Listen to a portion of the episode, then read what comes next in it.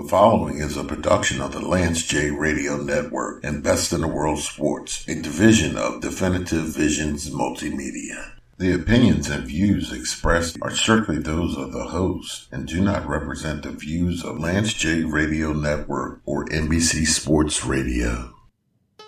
What's going on, everybody? We are back. Another week. A lot going on this Yes. week. A lot going Yes. on this week. Uh, uh. End of February. It's actually March 1st now, and there's Can usually it's March 1st Can going you by. believe it's March already? It is March already. It's Yeah. going fast. And usually this time of year, it's a slight lull in sports. Mm. Football's over. Basketball's just getting NBA is just getting past the All Star break, mm-hmm. starting to warm up again. Yep. You got college basketball just starting to get towards their rivalry rivalry weeks and conference tournaments. Yes. Leading into March Madness. Yes, sir. So it's it's that that quiet before the storm usually Mm-hmm. right about now. But you also got the NFL combine going on. Do you watch a lot of that? I do, I watch some. Okay. And then there's some big baseball free agency news we're going to talk about. Oh, we're gonna get into that. We got a lot to talk about Mm-hmm. today. Like I mean this is actually a good week for us. yes. Cuz a lot of times people don't realize this time of year when you're doing a 2-hour show, sometimes it's work to find stuff to talk about for 2 hours that Mm. we're not just repeating the same things over and over and over. Yep. And then you have weeks like this week where the conversations kind of just write themselves. So, John, what do we got up first? All right, Mike. Never let it be said that I am not one to help indulge you in some of your more dedicated rants. Oh, man, I appreciate that. Look, I'm not one to stop you when you want to go on some of these rants. Now, there's sometimes you say some things, and I gotta call you out. I Until gotta you find out that I was right later on. No, that never happens. but this is one of those times I agree with you. And my gift to you is I have a guest who also agrees with you. I have a guest who wrote an article this week that I call I, I as soon as I read it, first thing I said was like, yo, Mike needs to read this. And lo and behold, when I then send when I send him a text, I'm like, Mike, you got to read this. He's like, bro, I already read it. Bro, it's already done. It's already been read. So we're going to talk about this today. Ladies and gentlemen, our guest this week on Offense, Defense, and Discourse is Mike Patton from the sportsawakening.com. Mike, what's good, family?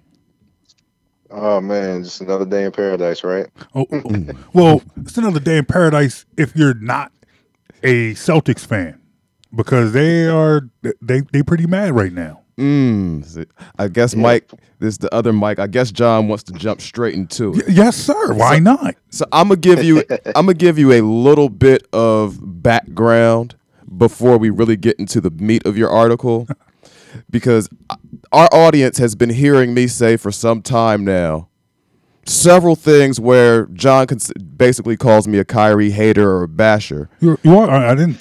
You are a Kyrie hater. Now, I've never said that his arguments were, you know, weren't legitimate and they weren't valid arguments, but you are very much so a Kyrie hater.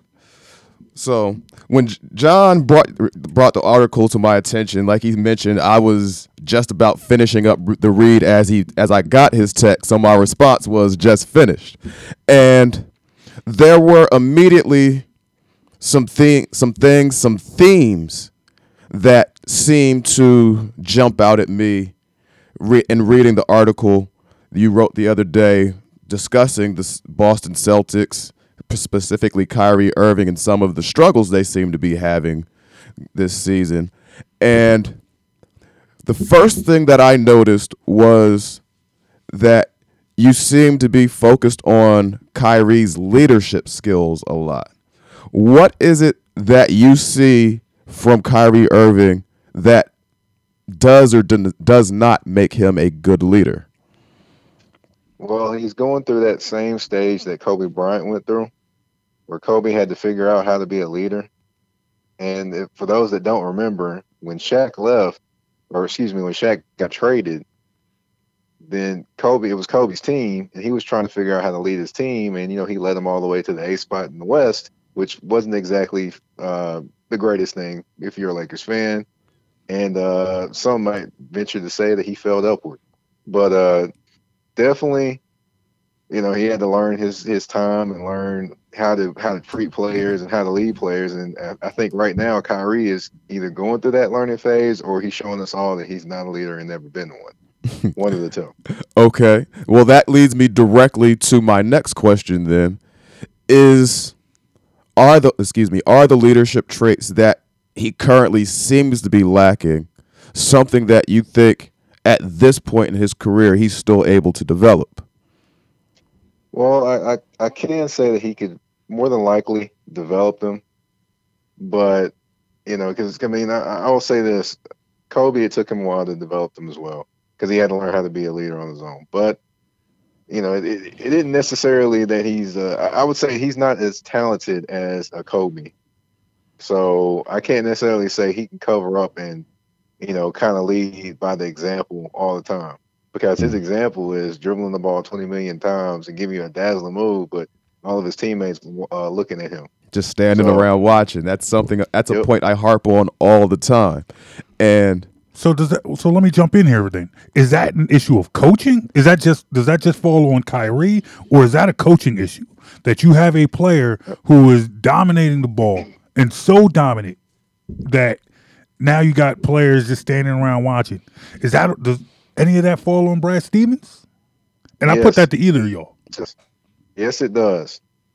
I I I believe it does. Um, and the main reason I believe it does is because last year he coached up this team, and you knew he was he was involved and active, even though he was silent on the sideline. Sidelines, I'm sorry. Mm-hmm. This year, he's silent on the sidelines, but it doesn't seem like he's as engaged.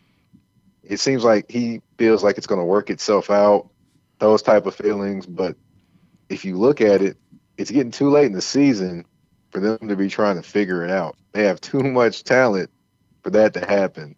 And you know, as long as we're we're talking about Kyrie Irving, we can definitely talk about Gordon Hayward throwing off the chemistry as well. Mm, okay, now, t- John, to that point, mm-hmm. um, you, I would simply say, and slightly different than Mike said, I while I do think some of it is on the coaching, mm-hmm. there is only so much coaching you can do specifically with a point guard's basketball instinct. Okay. Like you can you can call plays, you can set up play design, spacing where everything wants to be. Mm-hmm. But when you put the guy on the court with the ball in his hands and his instincts tell him, You're the man, go in. Mm. You're nice. No and it's almost like in my, in my opinion, there are points in the game where if you look at Kyrie, he assumes that if the team is struggling, the answer is more Kyrie. Mm. And oftentimes the case when a player is struggling, the answer is less, less of, of, that, that player. Yeah. Defer, like still be involved, but defer, be a decoy. Sometimes even rest on offense and engage on defense, which is also something else you don't see much of from Kyrie. Is really focusing on defense, which, where as Mike Patton brought up the uh, Kobe con- comparison earlier, that's one thing when Kobe was learning to lead, he had that uh, p- potential to be much better defender, the best perimeter yeah. defender in yeah, league at, exactly. at that point in his career. So those are differences I would see. I I see there where th- those are some of the limitations I see with Kyrie. Some look, man, we got time. What are others? you got time, bro. Time is yours. okay. I asked Mike. I asked Mike Patton earlier. I said, "How much time could you give?" He's like, "Look, man, it, right. it don't matter." And I'm I'm I'm always here for Kobe. Uh, Kobe hate. I'm always here for Kobe hate too, but Kyrie hate especially. All right, so Mike, I'll say this to you, and then let you, um, you can give us your thoughts on this. For me personally, I think Kyrie is a quality scorer, one of the most gifted scoring guards I've ever seen. That being said, I think he is much better suited offensively to play off the ball, which is why I thought a situation where when he had LeBron as a teammate who could handle the ball, a more willing facilitator, that was a situation Kyrie should have been more, less reluctant, more reluctant to leave, because I think having some someone that could be that decision maker for him allowed Kyrie to shine more than when the pressure's on him to make decisions himself. Here's what I can say there. Uh, we're, we're probably going to have, uh, I, I'm guessing this conversation is more about traditional point guard than being a combo guard. So I'm guessing we're going to have differing opinions when it comes to Russell Westbrook as well. But uh, I, as far I as. Kyrie, as far as Kyrie, I, I could definitely say that Kyrie, uh, he's a he's definitely a gifted scorer. He's not as athletic as you know other point guards in the league, but he's definitely more skilled. Mm-hmm. Uh, however, he doesn't know how to mix his game into what he can do for the team and what he can do for others to get them going. He's And never found that balance. If he ever finds that balance, then yes, he could definitely lead a team. but th- that, but that that's kind of my point. He hasn't found it. that balance is the most essential part of playing point guard, especially Right. at such a high level. If you can't find that balance, either you're in a situation where your teammates are, like we said earlier, just standing around watching, or your teammates are involved, but now you don't know, you feel uncomfortable in because you're not in your typical role of getting up 20, 25 shots a game. So I think that was kind of what I was getting at when I was like that balance seems to be a difficult challenge for Kyrie, which is why I think he's better suited to play off the ball. I hear you. I hear you, but you know that's uh you know that's wishing on the star at this point. You might as well go and play the Rolls Royce in the background. it ain't gonna happen. It is it, it is wishing on a star, but if we go back into not so distant history, it seems like a lesson he should have learned, considering that in Cleveland they were losing with him on the ball, and then when LeBron took over the ball handling duties, they won a championship. well, you always want to be the man when you're when you're uh, playing uh, Robin. That's You true. learned that from Kobe. So you know he, he you know, and, and for those that don't know, why I keep mentioning Kobe is because Kobe was one of his idols Mm-hmm. playing basketball.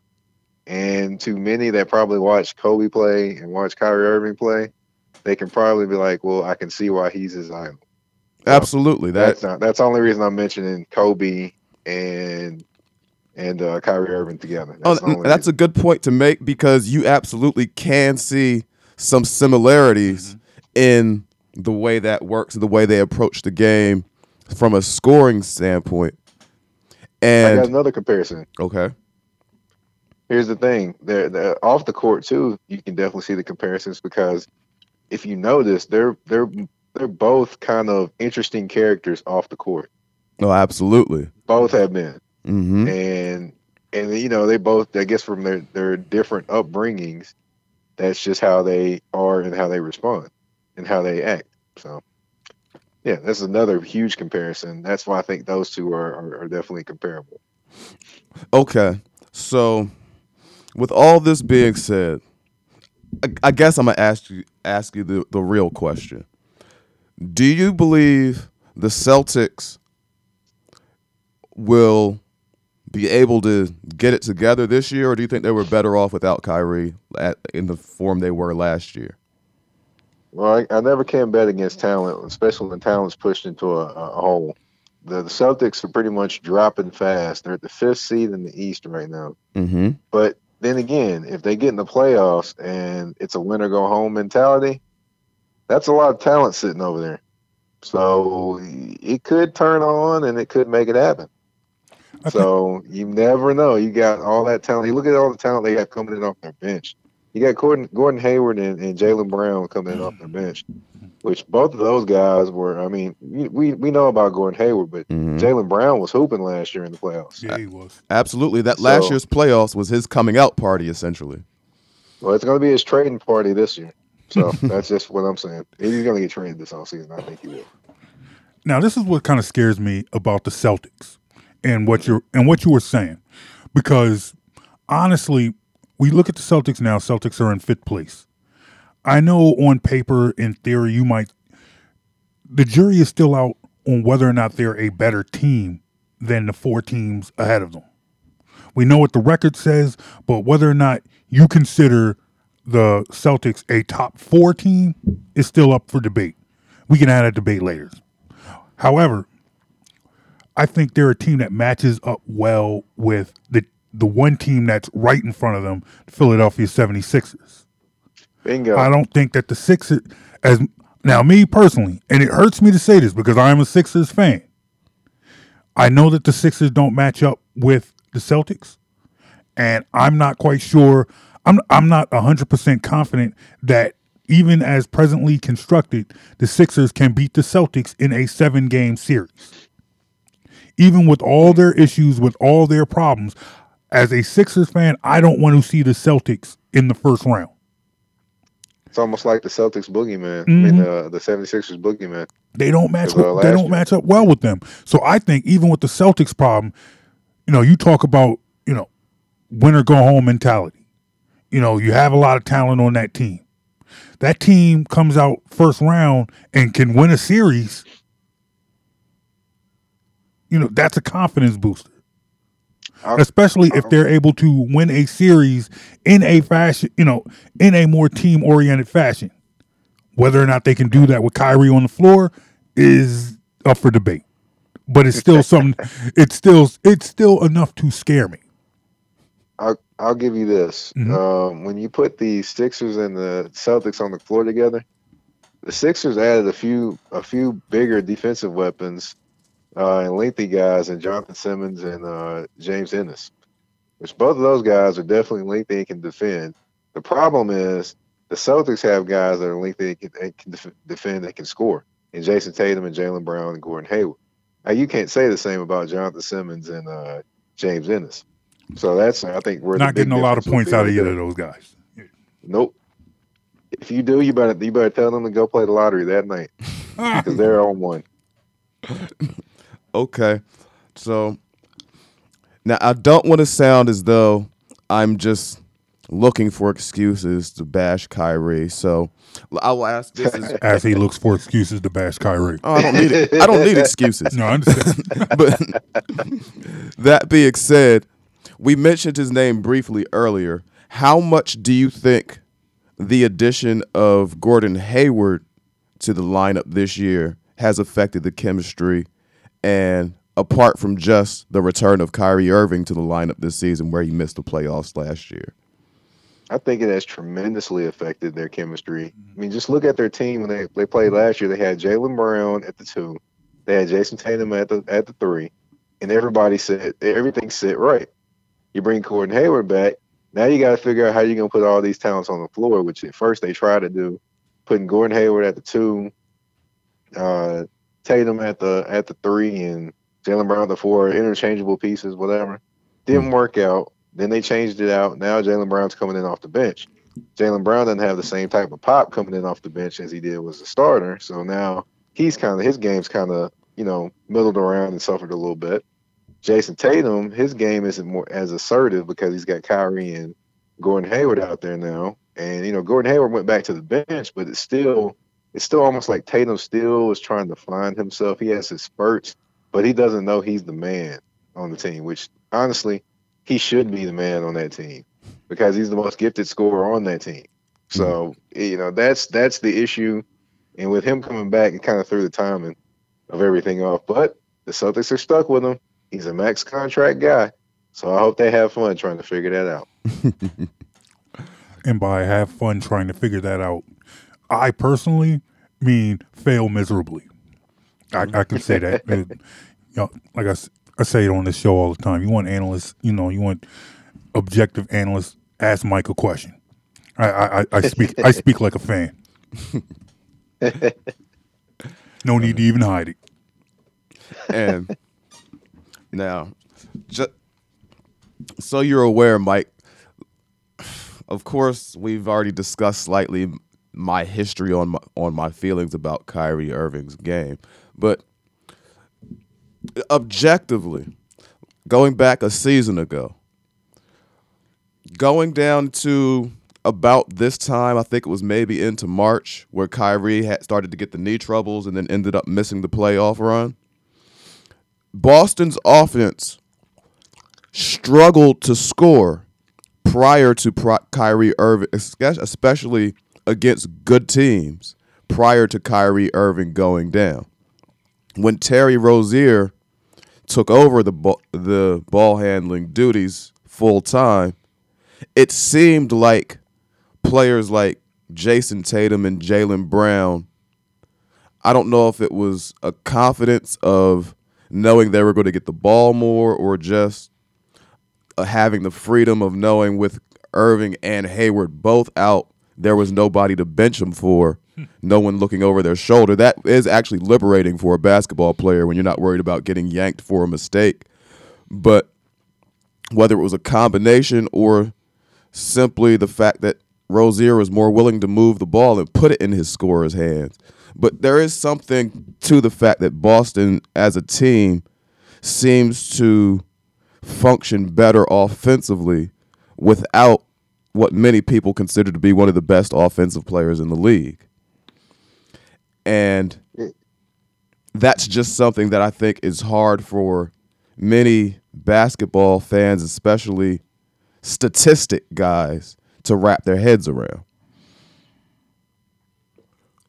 So that is pro- that's probably why I think people see Kyrie's numbers. He's averaging this many points and this many assists, and can often miss out on the overall effect on a team. Yeah, definitely, uh, Kyrie. Uh, I will say this: if when he's ever done in the NBA, and if he's healthy enough, he could be he could lead like the resurgence of the Harlem Globetrotters. Hmm. I mean, with his handles and the things that he has going on. Oh, absolutely. That's If we're not- talking dribble pass and shoot skill set, he's one of the best I've ever seen. Right? Can you imagine the oops he throws of those guys that look like they're jumping off trampolines? Man. Mhm. That would be great. But uh, you know, as far as the the Celtics, they've got a quandary in itself because they got Kyrie Irving as a free agent. They've got um, they've got Scary Terry as a free agent this summer too. Mhm. So it's going to be interesting to see who they pay and who they don't pay. And the funny thing is, Marcus Smart is a point guard by trade as well, so they could potentially move him back to the point guard spot also. So. They've got a few decisions to make. Honestly, do I think they pay Kyrie? I think Kyrie leaves, to be honest. But if they offer him the money, then he's gonna probably gonna take it. But other than that, I think he leaves. And I was thinking the same thing as well. I was b- where I was about to go next. So my next question was going to be: Do you think they made a mistake in not trading Kyrie before the deadline this year? Well, Danny Ainge doesn't really trade people or do all those type of things mostly. If he does a trade, it's kind of like a it's a trade in the off season or something like that. He does not necessarily in season. He's just not that type of guy. Uh, or if he does is that type of guy, he does like you know little accentuating pieces to his Mhm. team. Minor So- moves at complementary pieces, usually not stars right. and core That's pieces. right. So that's why I'm like, yeah, I, I didn't see them trade him during the season. Uh, he'll probably leave this off season, and it would surprise me if uh, he lands elsewhere. But I don't think it will be in New York anywhere. Now, plenty of people are talking about him going to New York or anything like that. I just don't see it happening, and it wouldn't surprise me if that uh, Pat Riley picks up the phone and lands him in Miami. Hmm. Now, that would not surprise me. Okay. Now, stri- strictly talking, well, without getting into too much X's and O's, but strictly talking basketball fit, use your GM's hat for a second. Where would you think would be the best fit for Kyrie in the, going forward?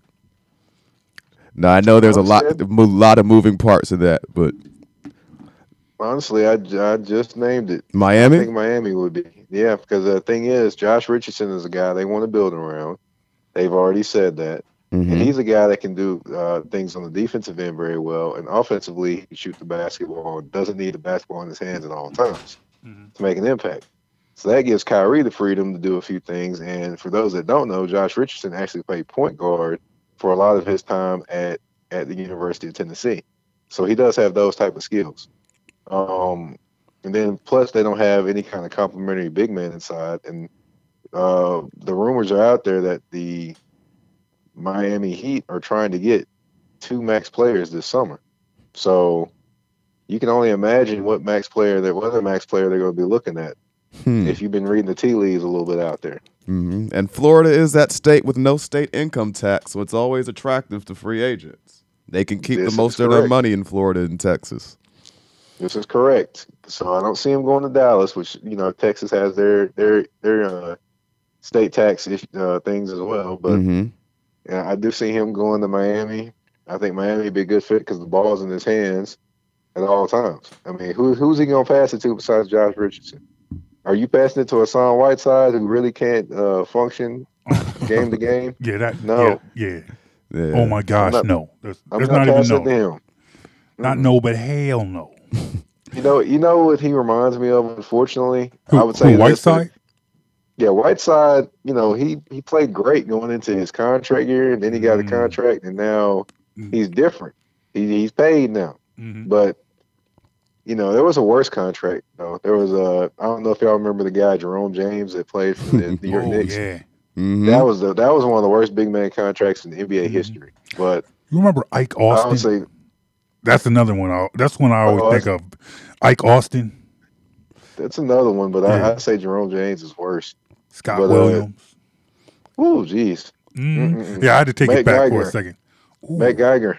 Mm, that's a bad one. That is a bad one. that is a bad one. All right, now let let's let's talk a little. I, I this ship has sailed, but I want to kind of circle back real quick because when earlier in the season, when we, especially around this whole Anthony Davis saga, for what for lack of a better term, started. Uh, Mike Jones, you came on this show and said a couple of times that you thought that the best scenario would be a Kyrie for Anthony Davis trade.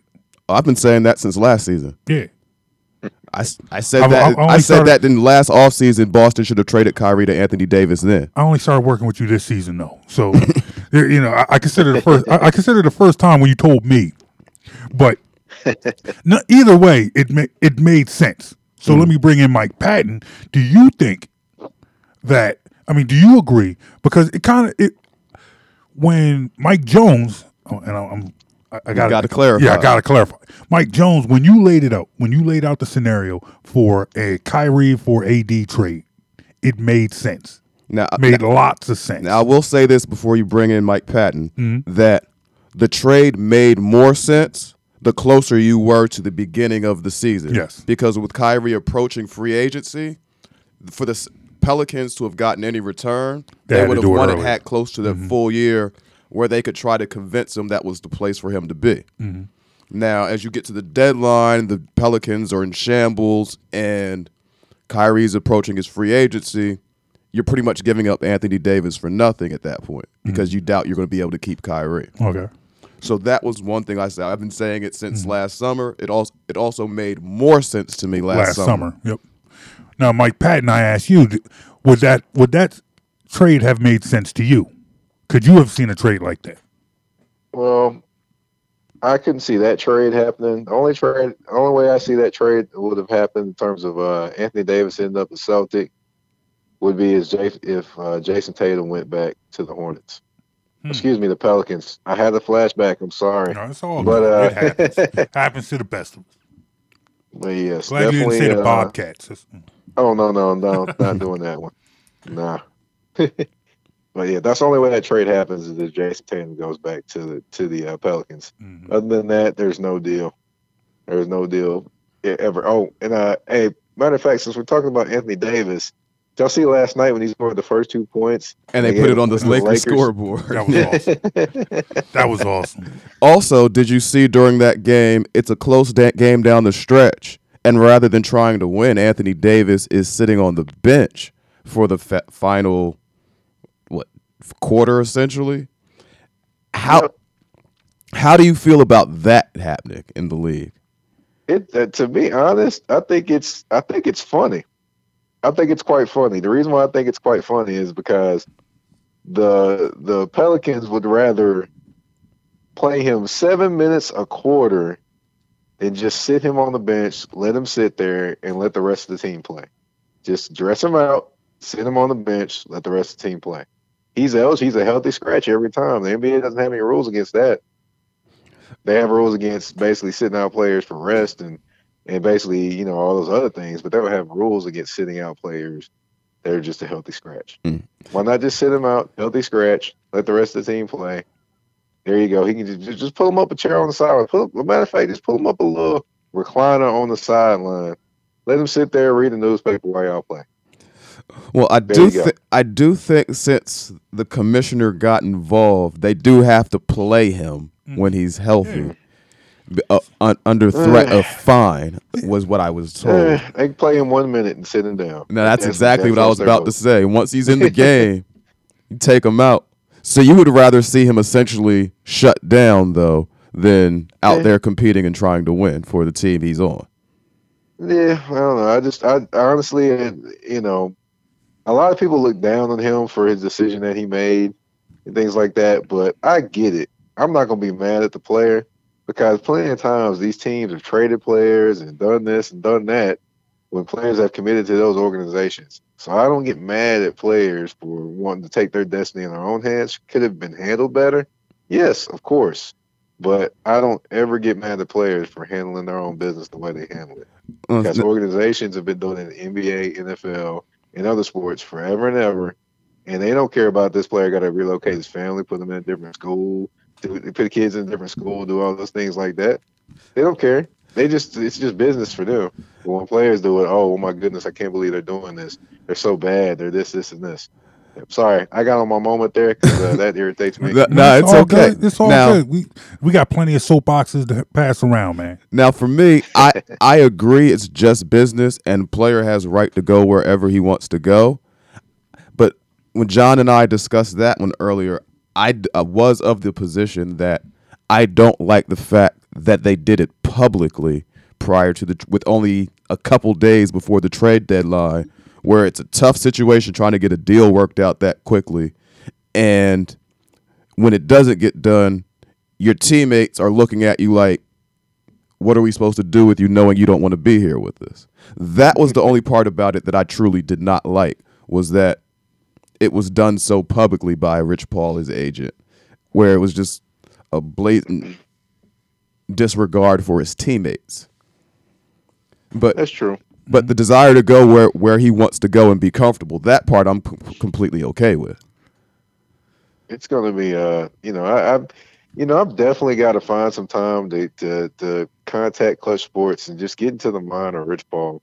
Because man, it's got to be one interesting place to be Rich Paul. If It's got to be an interesting thing to be around him and what his thinking is, and you know just look at the roster he has going. He just signed. Uh, I don't know if you know this, but he just signed Darius Garland, who was the point guard at Vanderbilt mm-hmm. that was out uh out due to injury most of the year. He was a five star point guard from uh actually from my high school, actually. Uh that went to Vanderbilt University towards meniscus and now he's entering the draft and now he's expected to be a lottery pick. So, you know, that's his newest signing. So I just would love to actually just visit, you know, or be around Rich Paul just to see how he does it, man. He's new millennium. But that was a mess up on his end though. He's new millennium David Falk. You know, he he's that guy. He, he's definitely that guy. But honestly, I feel like with this whole AD situation, I get Mike Jones what you said. Mm-hmm. Like him going him going public with his demands. Him making his wishes known publicly hamstrung the Pelicans organization. Mm-hmm. Surely. I also agree with the point made that you know what players have a right to to honestly take control of their own destiny, to exert any sort of control that they might have. However, I the problem that I have is I feel like I don't I disagree with Adam Silver getting involved. I feel like he should not have told the Pelicans how to handle this situation because the Pelicans were put in a situation where their star player said, I am not coming back. I am not signing an extension. I want to leave. But if I leave, I need to go here. Mm-hmm. And, you know, that's, you know, th- that created a problem where now it's like they could not make a deal. because rightfully so, the Pelicans weren't just going to give Anthony Davis to the Lakers. I understand. it- They have to do what's best yeah, for the they had to do what's best for him. But nonetheless, it's like okay, now you're stuck. Deal wasn't made, and you got a you got a star player who's not who said he's not coming back, and also said he doesn't want to be here. So at this point now, it's like, look, man, And don't forget, he still actually has another full season under contract. Mm-hmm. It's not like he's walking It's away true. this summer. Th- that is true. But nonetheless, it's like, look, if they wanted to sit him down, that should have been their prerogative to do so. Because now I feel like the Pelicans are now they're making a mock. You know what the Pelicans are doing makes a mockery of the whole process. This whole putting them in for just a couple of minutes. You got a star player can't even be on the floor at, at, at crunch time. You know this. It's stupid. Now it just looks stupid. But the Pelicans are in a position where it's like, what else can we do? because at this point it would go from stupid to just plain dumb to, to playing one minute. Mm-hmm.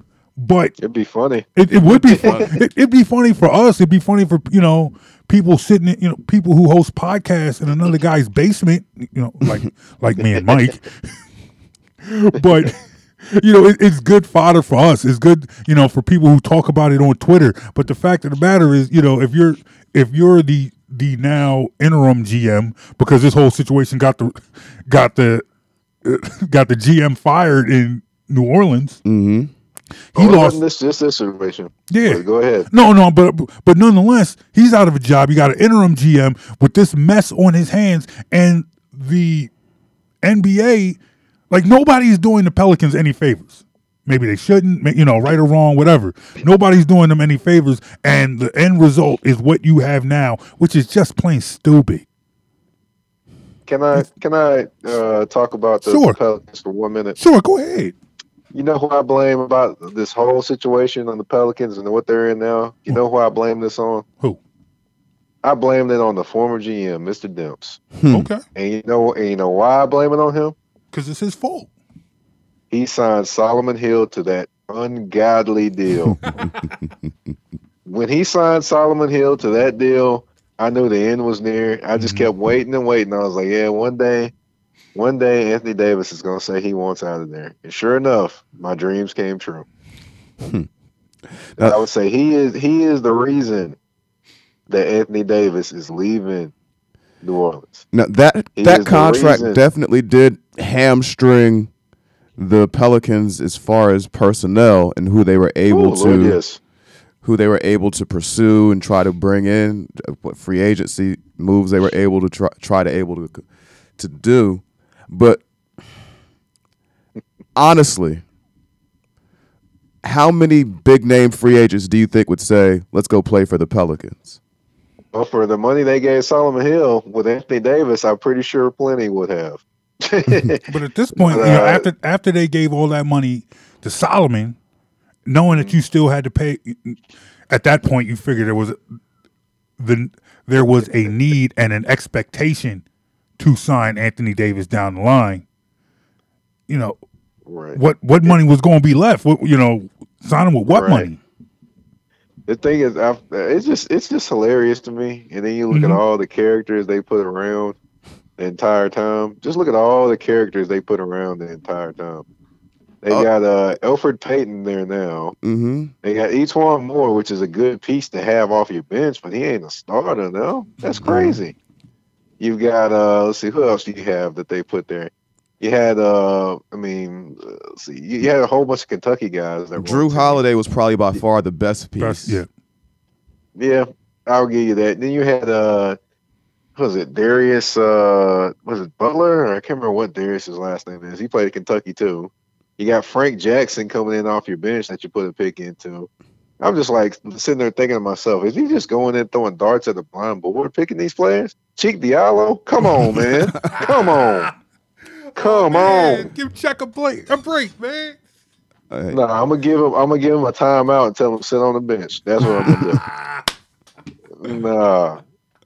It just nah. Looking at that lineup, that team, the whole construction of it, Dell Demp should have been fired a long time ago. And Solomon Hill, he was the MVP of the all ski mask way team with that with that contract.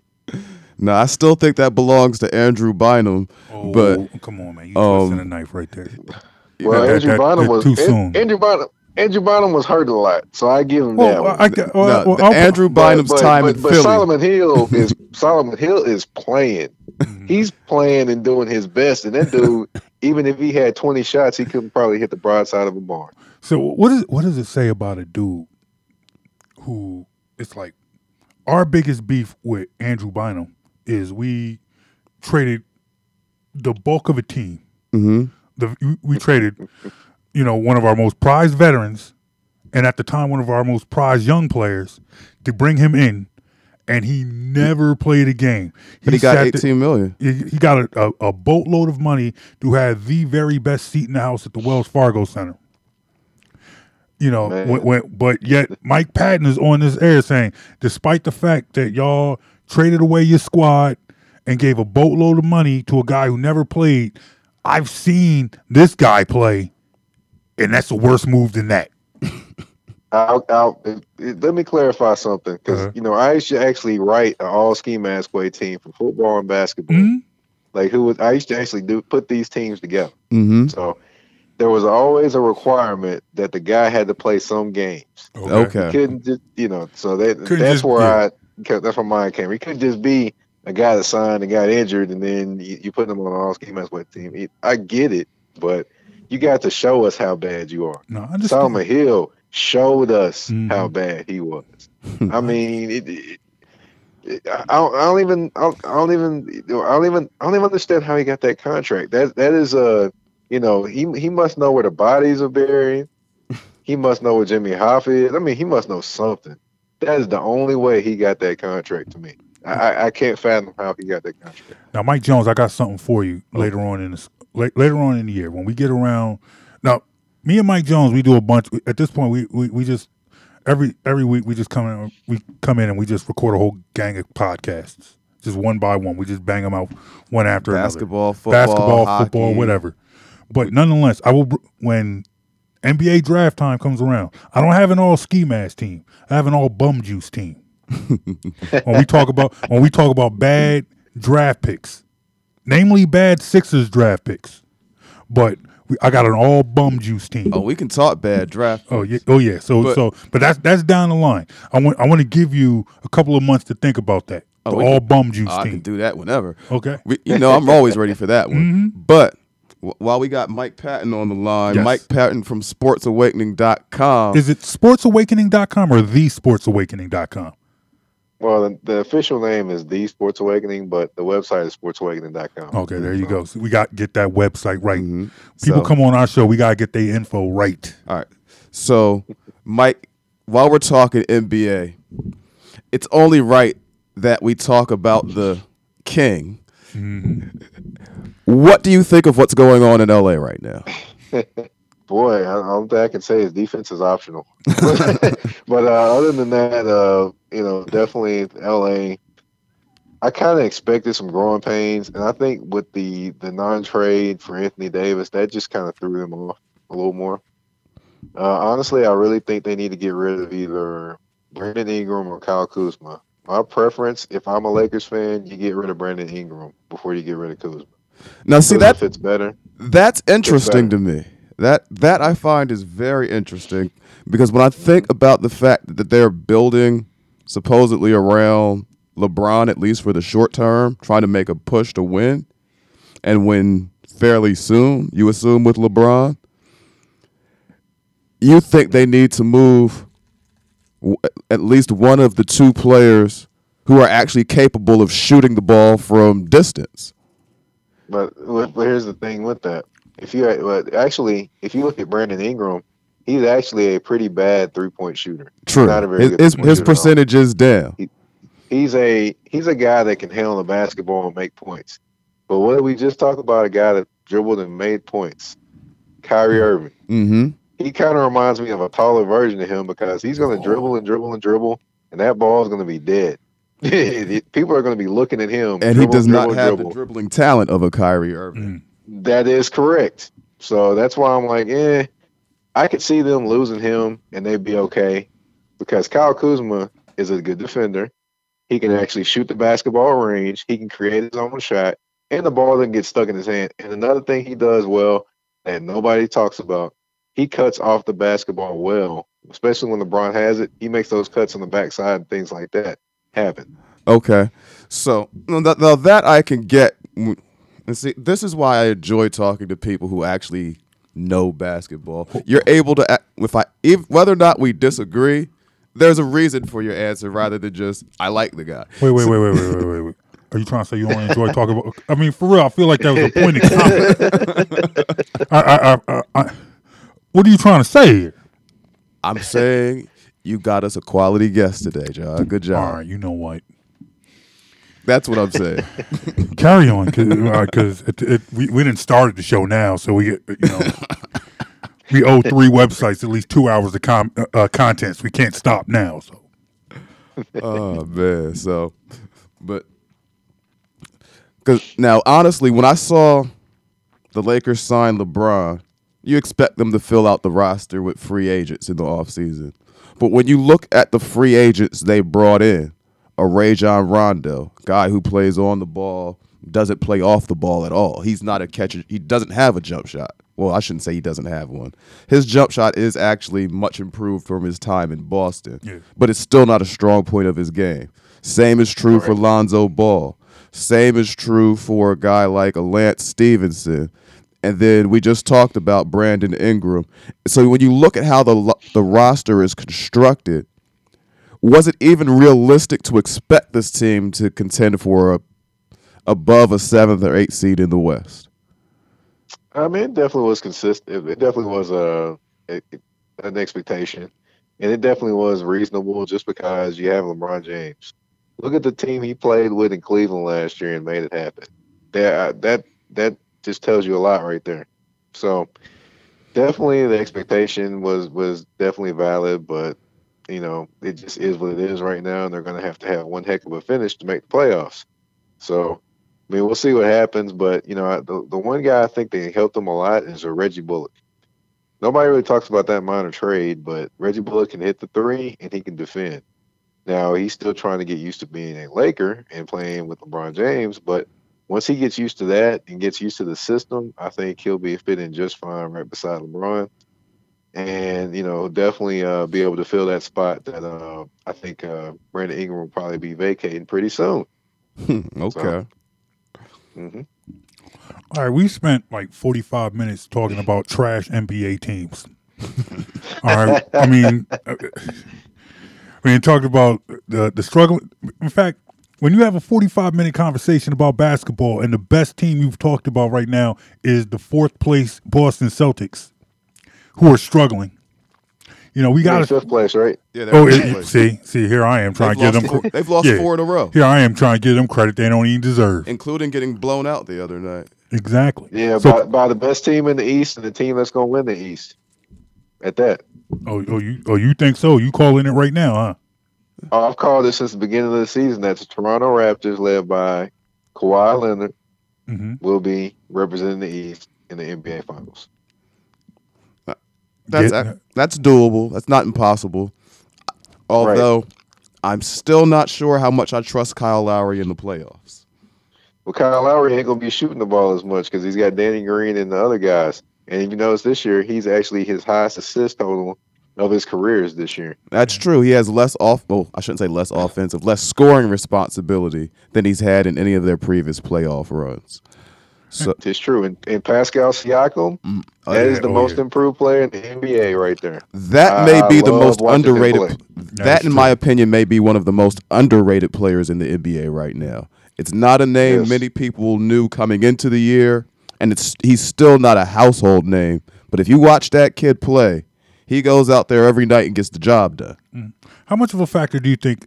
And I, I pose this question to both of you guys. How much of a factor do you think the move to bring in Marc Gasol was? And I always want to call him Pal. I'm, I'm actually proud of myself That's, for not that's calling a him Pal. huge move. Huge. I think uh, when it comes to playoff time, Mhm. it'll definitely be huge for them because they didn't have a guy that could throw the ball to inside and get an easy bucket. Yeah. I mean, Jonas Valanciunas, you know, he's sometiming. Mhm. And then you looked at uh, Who else did you have in there? You had, uh, I mean, you really didn't have anybody else you could just throw the ball to inside. Serge Yeah. Ibaka is definitely on the back to the back basket guy. Yeah, He's, more of a jump shooting, more of a foot 15 ten to guy. 18 foot Yeah. sp- spot up mid range type of guy. Yep, yep.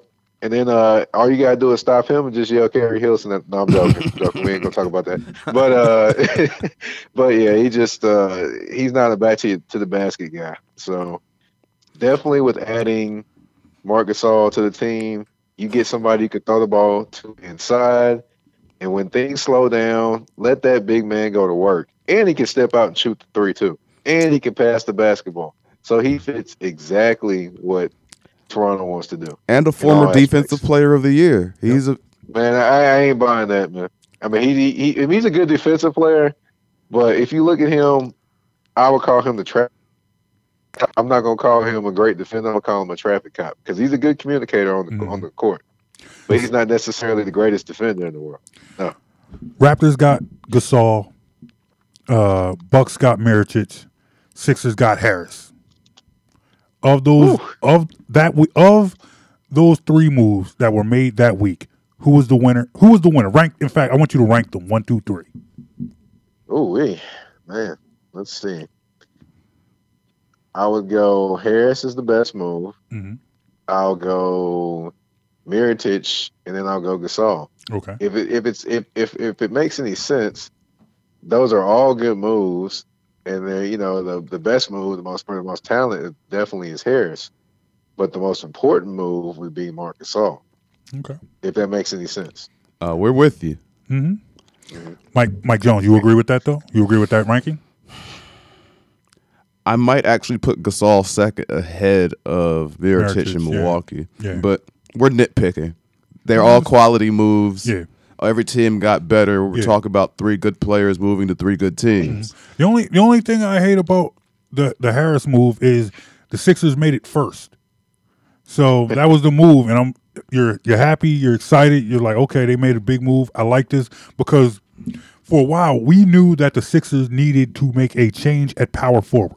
Mm-hmm. We knew a change needed to be made at power forward because we knew what they had. You know, we couldn't go. I didn't want to go into the playoffs with Mike Muscala and Wilson Chandler Now, from the point they traded mm-hmm. for Jimmy Butler and got rid of, of Dario of Dario Saric. Saric, Yes. you knew they needed a replacement at the power forward Yes. position. Yeah, that and, and honestly, that is what I meant because I liked starting the season with Dario. Once you lost Dario and you had to replace him in the starting lineup with Chandler and Muscala, Ugh. you you knew something had to be done. And we were sitting over here trying to make sense of like maybe Carmelo, you know, somebody else, you know. To- Tobias is Harris there? is not a name, especially with the Clippers being in playoff contention, Mm-hmm. that was heard a lot on the NBA rumor mill. So when you hear his name in the trade, it was kind of a shock factor. Like, oh, Oh, okay, yeah, yeah, yeah. Mm-hmm. But then you see, at this point, the the fan side of me, and I understand. Look, man, I admit it. I'm like 95 percent fan, five percent objective analyst, if that on a good day. So I was buying the hype. I was riding the wave. Like, oh, okay, we got Harris, we got Butler. You know, things is going to change. All right, we're going to rise. Then you see Mirotic go to the Bucks, and you see Gasol go to the Raptors, and that little that that little small objective analyst side comes back like, yeah, those are good moves, man. It's it's not going to be easy. If it if it ever was easy, if it was ever going to be easy. So I mean, those those are definitely definitely good moves, all, three of them. And the fan side, yeah, you know what, I'm I'm I'm good with what the Sixers did. Objective side, yeah, those other two moves. They, you know, Let me give you uh let me give you a little bit of uh side history on this uh Harris trade too and how it's affected uh the team. okay. Don't know if you've noticed, but the usage of Jimmy Butler has gone down. hmm mm-hmm. Jimmy Butler's not as effective as he was without with uh with Harris on the team. So that brings me to my point. Do we see Jimmy blow again before the season is over? And I would, and I would let me let me say to Jimmy Butler fans, Jimmy Butler is still one of my favorite players in the NBA, but he's, he he has had some issues getting along with people at every stop. He So he has that's it. But and and honestly, and I uh, let me. I want to get both of your opinions on this. I feel like yes, Jimmy has a history. I understand that, but I feel like this situation could possibly be different, and this is why. Yes, his his shots are down. His effectiveness is down, but his shots and effectiveness are down because his teammates are he, one. He has better teammates, and he has teammates that are dedicated to winning. You know, this is not necessarily having to defer or whatever, losing numbers, losing stats, and you got Karl-Anthony Towns and Anthony Wiggins, who or Andrew Wiggins. I swear, I keep wanting to call him Anthony, but you got Wiggins and Towns, who it seemed like he didn't have a lot of respect for. Kind of wish were more could would be more of quote unquote the guy. I think the situation is different. Now, he very well could blow a gasket. He very well could blow up and be unhappy. But I think there there are distinct differences that make this situation different. And I'm not sure if this is the, the type of situation, despite what you see in his numbers, that would cause Jimmy Butler to be unhappy. Unhappy. Now I pose this question to Mike and Mike. Not those Mike and Mikes, but our Mike and Mike. All right. Well, I will hop in real quick mm-hmm. on this one with Jimmy Butler. Since Tobias Harris has gotten here, Jimmy Butler's usage has definitely changed. Mm-hmm. But part of that is that if you watch the games, it's not so much that Butler's touches have gone away, as much as sometimes you'll just see him passing up opportunities to shoot. Mm-hmm. He'll and and oftentimes you also see him playing that backup point guard role mm-hmm. where he's looking to be more of a facilitator than a scorer. And you have multiple guys that could put the ball in the hole in the- at this point. Mm-hmm. So f- I personally have not noticed any malcontent Yeah. and I is, and I think as long as they are able to make a quality run in the playoffs, if it's a first round exit, Jimmy may have some issues going into the mm-hmm. offseason. If they make a real play, run in the playoffs, I expect them to be back. I think honestly, it's also what also plays into it. And Mike, I want to get your thoughts. Uh, Mike Patton, I want to get your thoughts on this too. It's how they go out in the playoffs. If they go out in the playoffs, five game, say say number four seed, play Boston, a team they already match up poorly with, and then just go out, you know, with a whimper, five games, three of the, you know, three maybe four of those games not even being close. Then yeah, Jimmy is Jimmy's unhappy. Say you even lose seven games, and there are seven, com- you know, competitive games where you're just like, okay, maybe we need to tweak this roster a little bit, and we can be better. We weren't better than Boston this year, but we make some tweaks. We come back. We, you know, a full off season together. Maybe we can be better. I think that plays a part in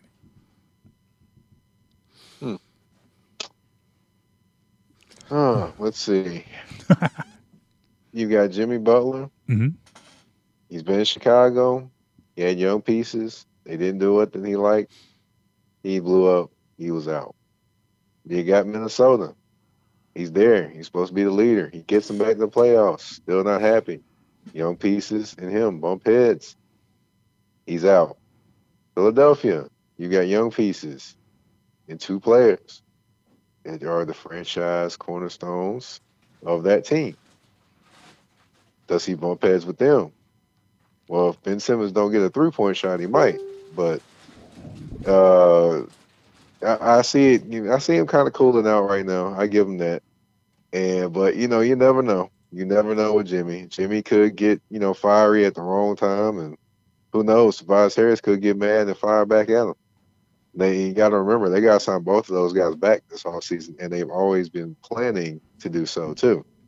So you could be looking at one of the most expensive rosters in the NBA next year with the Philadelphia 76ers, Touche. especially with with with uh with two signing both of them back. Mm-hmm. Yeah, which honestly, do I think both sign back? Yeah, I definitely do. There's a very high probability of it, I should say. But there's always that possibility that one of those guys could leave. One of those guys could possibly end up in New York. And that would be Tobias Harris going home. But that's another story for another day.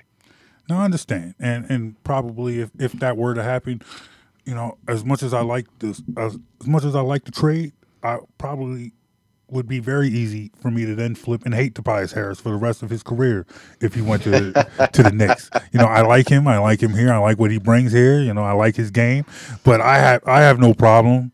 At this point now, like, yeah, yeah, dude, I hate you, guy. Why would you go to New York? Yeah, you suck, guy. You were never good here. And I understand that all that is, you know, just fan speak and not realistic and not even accurate. But yeah, that's how I would feel. I would come on this show because I had, you know, I have a podcast that I can speak on this one, and I would just hate on Tobias Harris for the rest of his career. Like you suck, guy. I, I, I don't. I don't need. I don't, Be all the day's work, right? Exa- Exactly. Once again, I lead I lead an objectivity to you guys.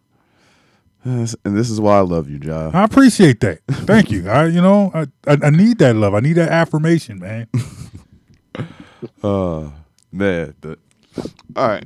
So I'm. I'm let Mike, me- Mike Patton, if you could, Mike Patton, if you could see Mike Jones's face right now, he he knows he needs to move on. He knows there needs to be another point to be made, but he's not quite sure where to go at this point. And quite frankly, I pride myself on putting Mike into those situations because I feel like he's not in those situations hardly enough.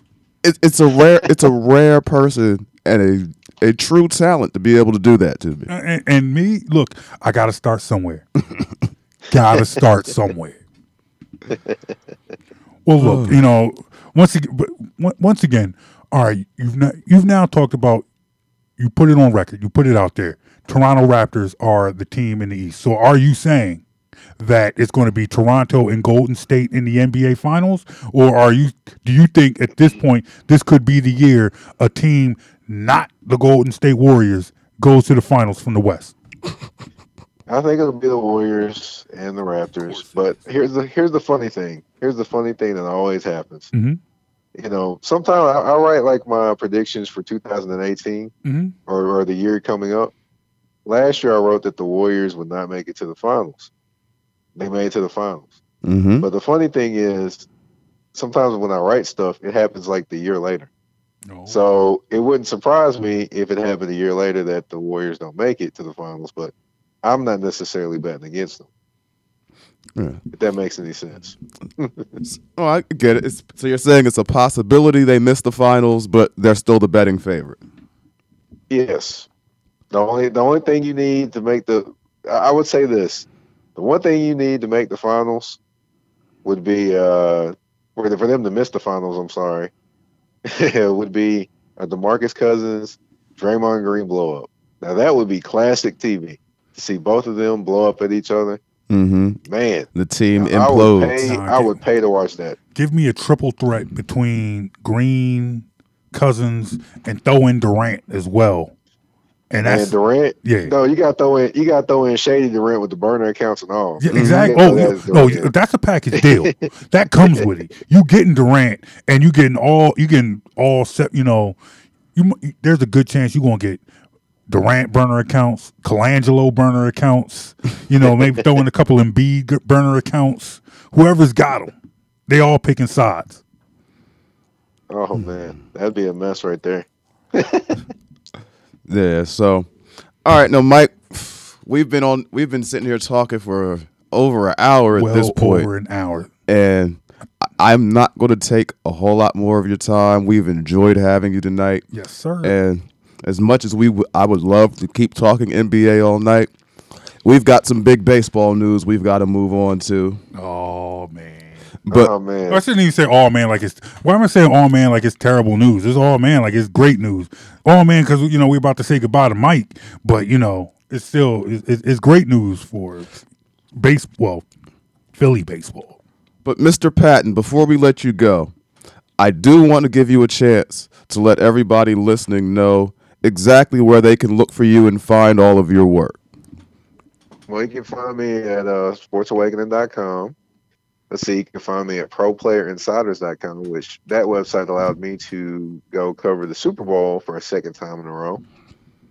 Uh, let's see, you can find me at the Nashville Voice, which that'd be basically me covering Nashville sports and you know a little bit of music and stuff like that. Which I've got a, a nice music interview lined up in the next week or two of a Nashville artist that a lot of people don't know about, but they will come to know. Uh, let's see, where else do I write? Well, I, that's all I can think of right now. But but uh, yeah, you can find me. Uh, also, you can find me on Twitter as well at general underscore MP. So yes, it's another place you can find me. All right. Well, thanks and again, I, Mike. Uh, we'll go ahead. I didn't mean to cut you off. Oh no, it's all good, man. And one thing I can say is, uh, you know, when Bryce Harper signs that contract, can they fly like JD and Jay Z in? Can they sing "Money Ain't a Thing"? Can they just sing that while he signed the contract? That would just be like classic right there. No, uh, that can't happen because we only play Meek Mills for signings in the city now. Can oh, only, championships? Yeah, champ- playing championships. We're playing championships. We, well, well, one, we have to play Dreams and Nightmares because that's just customary. I, I've, you know, that's that that that is where it has become in this city. I've I've never seen like songs completely acceptable. Everyone sings it, black and white, Everyone. whole whole song, full, mm-hmm. no, full, not not even the clean version, not even the radio version. You know, they sing the whole song. Oh, you know, boy. yeah, yeah, that's and, and, it's just accepted. See a white dude singing uh, uh, "Dreams and Nightmares," the you know the dirty version. You don't mm-hmm. even look. You don't even give him the side eye. You just you know. No, he's an Eagles. You fan. know he's an Eagles fan. Yeah. You know, uh, yeah. If he if he say some few choice words, then he gonna get more in the side eye. Well, well, well, look, you leave the, you, you leave the city limits. You know that might happen. You know, you you, you stay within uh, Philly. You know it. it, it I, you know mm, that that that's personal discretion, but nonetheless. but no, but nonetheless, you know, it, you know, it, it is what it is. Fans is fans are excited. So, it, but I'm, i can almost guarantee you it's going to be Meek at the, at the uh, press conference. Oh boy. Meek will be up there screaming. Da, da, da, yes. He gets excited, yes. he starts screaming. Yes. And then he starts losing his voice. Mm-hmm. exactly. Exactly. Mike, thank you, my brother. No problem. Thanks for having me on. All right. Ladies and gentlemen, that was Mike Patton from sportsawakening.com and proplayerinsider.com. Look, man, we didn't talk the whole out. We didn't miss like we didn't take any breaks yet. We didn't take no breaks. All right, so let, us get one in. All right, then we'll come back and talk some more sports. All right, got you. When you need to be caught up on all that's going on in the sports world, tune into the Best in the World Sports Report with all-knowing John Brown each and every Saturday morning, starting at 8 a.m. here on the Philly Go Flow at PhillyGoFlow.com. Most of my family, they never graduated high school, so I'm trying to break that barrier. My daughter Brooklyn was also a motivation for me to go back to school. Every day after work, went straight to school, and it paid off. At age 26, Kareem finished his high school diploma. I could not have done it alone. I see the future is really bright for me. No one gets a diploma alone. If you're thinking of finishing your high school diploma, you have help. Find free adult education classes near you at finishyourdiploma.org. Brought to you by the Dollar General Literacy Foundation and the Ad Council. I'm little teapot, short and stout. Here is my handle and here is my spout. No, Dad, like this. When I get all steamed up, then I shout, Tip me over and pour me out. this is WWE superstar Roman Reigns. It only takes a moment to make a moment. Take time to be a dad today. Visit fatherhood.gov, brought to you by the U.S. Department of Health and Human Services and the Ad Council. The following is a production of the Lance J Radio Network and Best in the World Sports, a division of Definitive Visions Multimedia. The opinions and views expressed are strictly those of the host and do not represent the views of Lance J Radio Network or NBC Sports Radio. All right, everybody, we're back. Mm, good first hour or so of the show. Mike Patton from Sports Awakening was with us. Yeah. I that was fun. I, I, I had your back.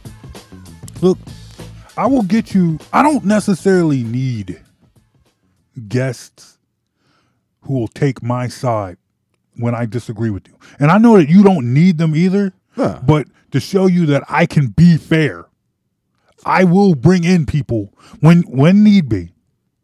Bring in people who will back you up, who you are on the same page with. Mm-hmm. Now, Now, I, granted, do, but- I will say that I think my um, how can I phrase this? My disdain for that point number eleven point guard style man, say of his play. name, man. We got a lot of time, man. Kyrie Irving. Mm-hmm. Yeah, you but his style of play, I think I have a greater disdain for than pretty much anyone I've come across. But Even so, wait a minute. So you're saying, okay, let's let's real quick. Let's get on the hate scale. mm-hmm. Kyrie Irving, Russell uh, Russell Westbrook, James Harden, rank Carmelo Anthony. We'll put in the he hate doesn't scale. he doesn't play anymore. so you don't care about him. No, he okay, doesn't all play. cool, cool, cool. Westbrook, Harden, and uh, Irving. Rate them as far as who you hate the most. Go least through most. Least through most. Yeah, least through most. Westbrook, I hate the least. Okay. Is that because of re- his his play this season? Partly, Okay. but he was also a guy who understandably had an attack mentality because he was a two guard his whole life prior to joining the NBA. Okay. And even the early years of his career in the NBA, he had Harden with him, Mm. who did a lot of the primary ball handling when they were on the court together. Okay.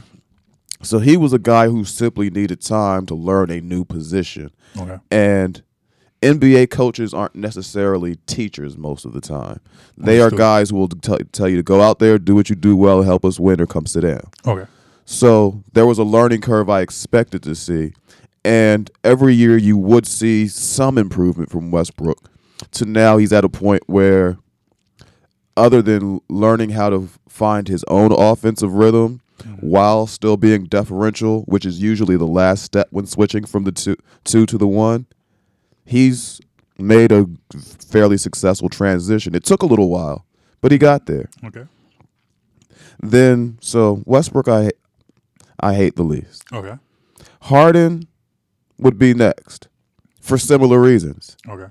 While he is or has played a little more point guard than Westbrook had, Mhm. he's a two guard too.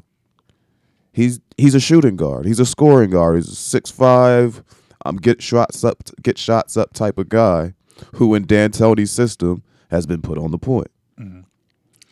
But that's morely that's more because CP3 has been hurt so much, right? But even with the year before CP3 got there, Mhm. and then last year with CP3 there, if you watch what D'Antoni does, he tends to stagger their minutes because he likes his system with one guy who's a ball handler and everybody else feeding off of them. Mm. So he doesn't tend to play them a lot of minutes together, mm. other than the very beginnings, first five minutes of a game, mm. and the very end, last five minutes or so of a game. Okay. Other than that, he usually staggers their minutes. Okay. So Harden would be third. Number two, Now you said West Westbrook is third, Harden second. no, I said Westbrook is fourth. Harden is third. But when- what- You only named three people. Okay. Oh, okay. Well, keep going. All right. All right. I'll stay Yeah. out of your way. I'll, I'm handing you the ball, and I'm stepping to the uh, side. I'm so, stepping to the so side. don't, I, I see where the miscommunication was. Okay. but I'm I'm correcting this, correcting the list as I go. Okay, it's okay. ac- so with the three people you named me, I have to give you the fourth one to be accurate. Okay. Fourth because is- because fourth two is of the, because two of them were the bottom two of the four. Okay. So, so four Westbrook, Mhm. three Harden, Okay. two it's Kyrie. Oh, whoa.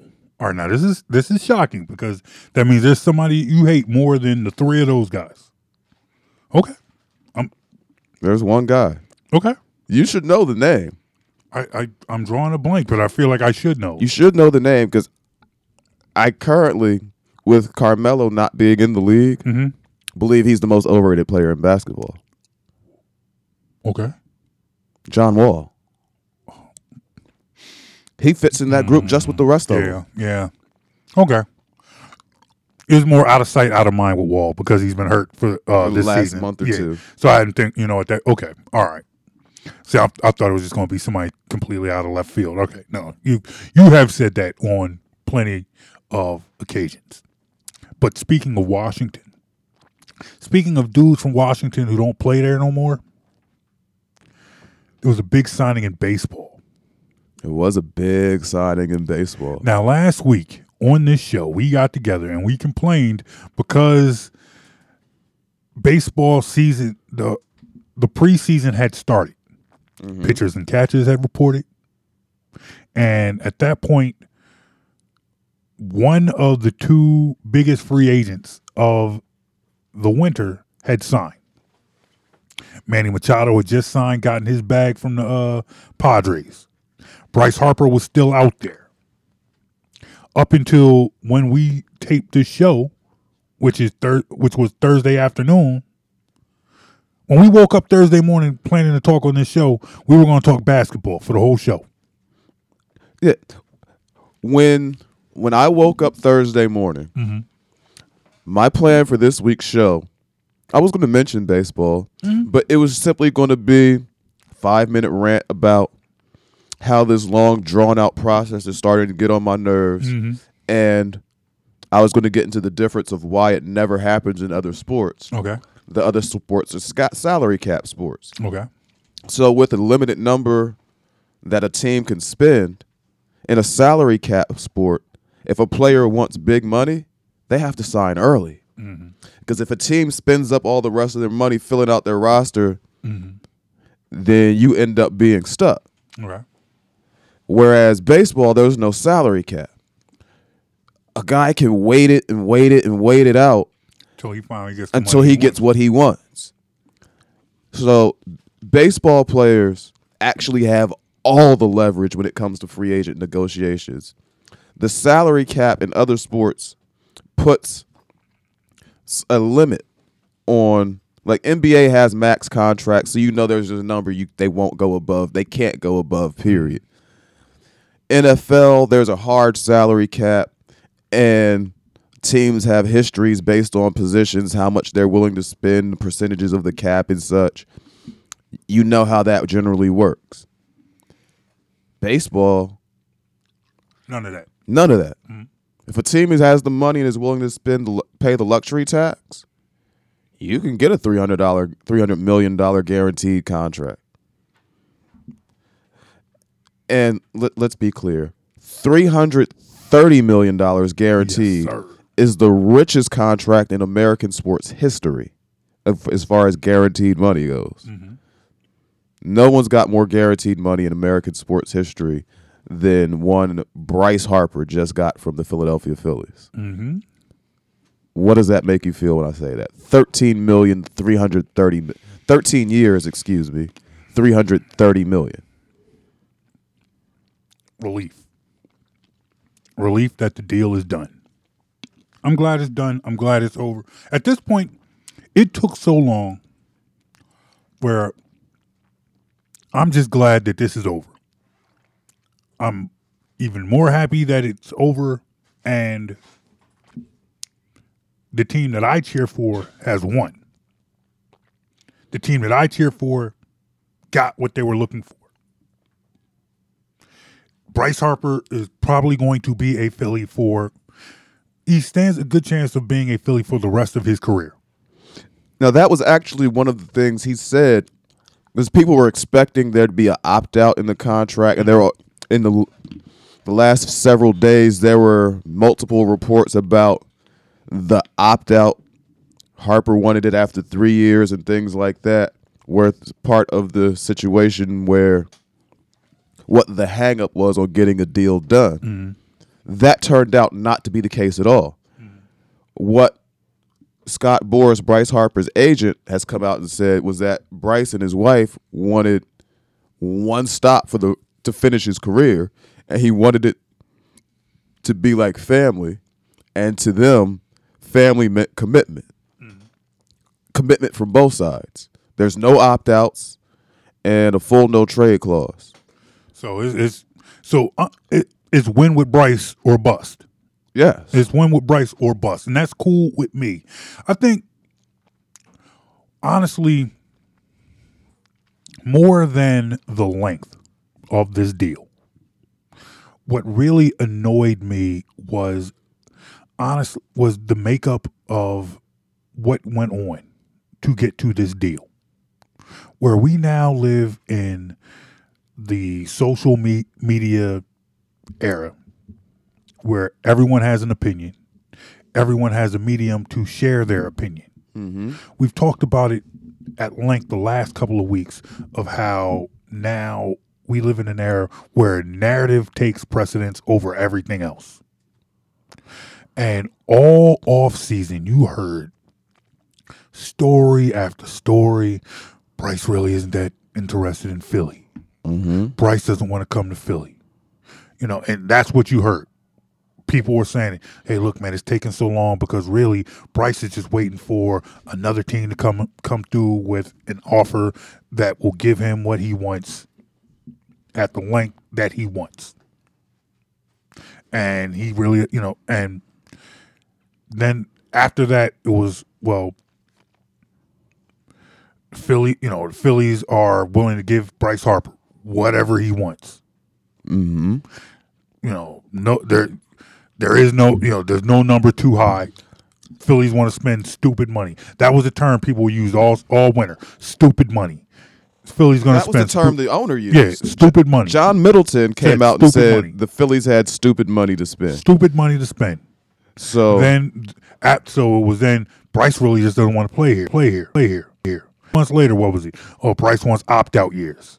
mm-hmm. Bryce wants a long term deal. Bryce wants a long term deal. Then it was Bryce wants an opt out year. Then it's Bryce is willing to accept a short term deal from the Dodgers. Now that was you. I'm glad you mentioned that. Okay. Because three years. I mean, I keep saying three years. Thirteen years. Because I'm not. I, I have to get used to saying that. 13 years. Thirteen years. That's a ridiculous number. Yeah. But thirteen years at three hundred and thirty million dollars ends up being an average of just over twenty five million per year. Twenty five point three eight mm-hmm. or, but they're about million per mm-hmm. year. The Dodgers, while offering a shorter term offer, a shorter term deal, I believe was what the number I heard was four years mm-hmm. with an opt out after two, would have had an average of forty five million per year. Yeah. So, if that's the case, Bryce Harper, that to me doesn't sound like a guy who did not want to be in Philly. You could have got, well, see, you got 330 over t- over 10 years. You could have got 90, 180 over four years, which is more than half the money Mhm. in a third of the time. And then being been a free agent again, made up the rest of the money. Mhm. That was an option for him. He wanted to commit to somewhere, somewhere he could call home, and he chose Philly for that. Because believe I think believe it or not, there are players who don't enjoy the free agent process. There are players who want who live to be a free agent, live for teams to beg for him to be there, to roll out the red carpet, to do everything they need to get him, you know, to get him the bag that he wants, Mhm. you know, whatever. There are te- there are players who like that, and there are some players that are like, you know what, this is, you know, this is a circus. I don't want this. So Let me go someplace and let me just be there. So to use an analogy from another sport, we're Okay. talking maybe LeBron versus Tim Duncan. Okay.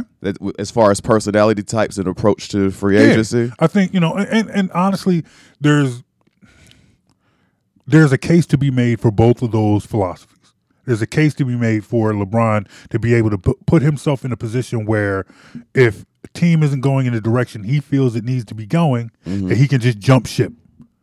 Fans might not like it, analysts might not like it, critics might not like it. LeBron seems to love it. That's why you know here you have a a, a player that a case could be made that is one of the greatest players of all time, if not the greatest player of all time. That's a debate for another show. but nonetheless, you have a guy who can be who can legitimately be put into the conversation, who has changed teams what four times in his career. Yeah. Never been traded, but has changed teams four times in his career. You can't trade him. No, you can't. But nonetheless, it's like when you think when you think of, like, say, for instance, a Charles Barkley, mm-hmm. who's played for what? Played for three Three teams. Three teams was traded each time. was traded each time. First time he demanded a trade. Mhm. Second time, Second the time, running moved on. Yeah, the Second- team, the but run in Phoenix but- was over. but- His body was breaking down. But but nonetheless, what, what the point the point is, whereas here's a person who who LeBron is somebody who had who took control, yeah, who was in control each time. Mm-hmm. Did not wait for the team to get rid of him. Did not force the team to get rid of him. Might have forced a few teams to make moves that he wanted to make, but nonetheless took control. But the point that I'm trying to make, and I tie it all into Bryce Harper, is there's some players that just don't want to deal with all that. Give me the money that I give me the money that I want. I'll be here for the rest of this time, and you, I still expect you to to make a winner. Now, the point I was making, bringing up that comparison, Okay. was more so. I think whether or not LeBron knows where he's going in free agency, mm-hmm. he just likes the story being about him. Okay. He likes the attention being on him. That's true too. I I'll stop you when you're wrong. And you know, likes the cameras, likes turning on ESPN and seeing Rachel Nichols and Stephen A. Smith and all these other people just mm-hmm. talking. Where's he going? What's he going to do? It. He mm-hmm. likes the headlines. Okay. LeBron is all about brand. Mhm. He's marketing may be his first career. Basketball might be his second job. Okay. LeBron's first job is marketing. Whereas Bryce Harper, his first job is playing baseball. Okay. His second job, preparing to play baseball.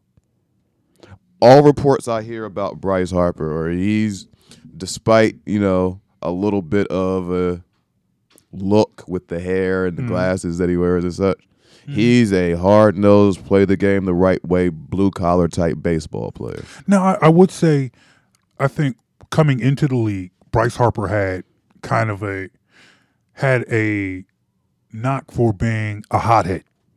He's an 18 year old kid who just made it to, the, or 19 year old kid who just got I to the majors. But I think I think a hothead in a I think a hothead for not not necessarily hothead passionate about the game hothead, but just short tempered hothead. Now, granted, I don't hear any of those things anymore. You never hear. I mean, yeah, he fought Papelbon in, in the dugout a couple years ago. Uh, Papelbon was known to be not such a nice guy Either. himself. Yeah, yeah. Yeah. But nonetheless, what I'm saying is, as opposed to when Bryce Harper first came into the league, what you were hearing and what you've seen in the years since then, you know, I, I think his image has changed. The perception of him has changed. I think more the perception is how you described it as God, it's all about ball. Mm-hmm. All all about ball, and the only thing that comes second to ball that comes second to ball is preparing to play ball. Mm-hmm. Do I think there's a little bit of him that's that's concerned about his image? Yes. Do I think there's a part of him that's concerned about his brand? Yes. But, I think it's his brand. I- think his brand revolves around ball and not the other way In, around. well, in 2019, in the social media era, mm-hmm. you have to be concerned about image. Right. One wrong s- slip of the tongue, cameras everywhere, reporters everywhere.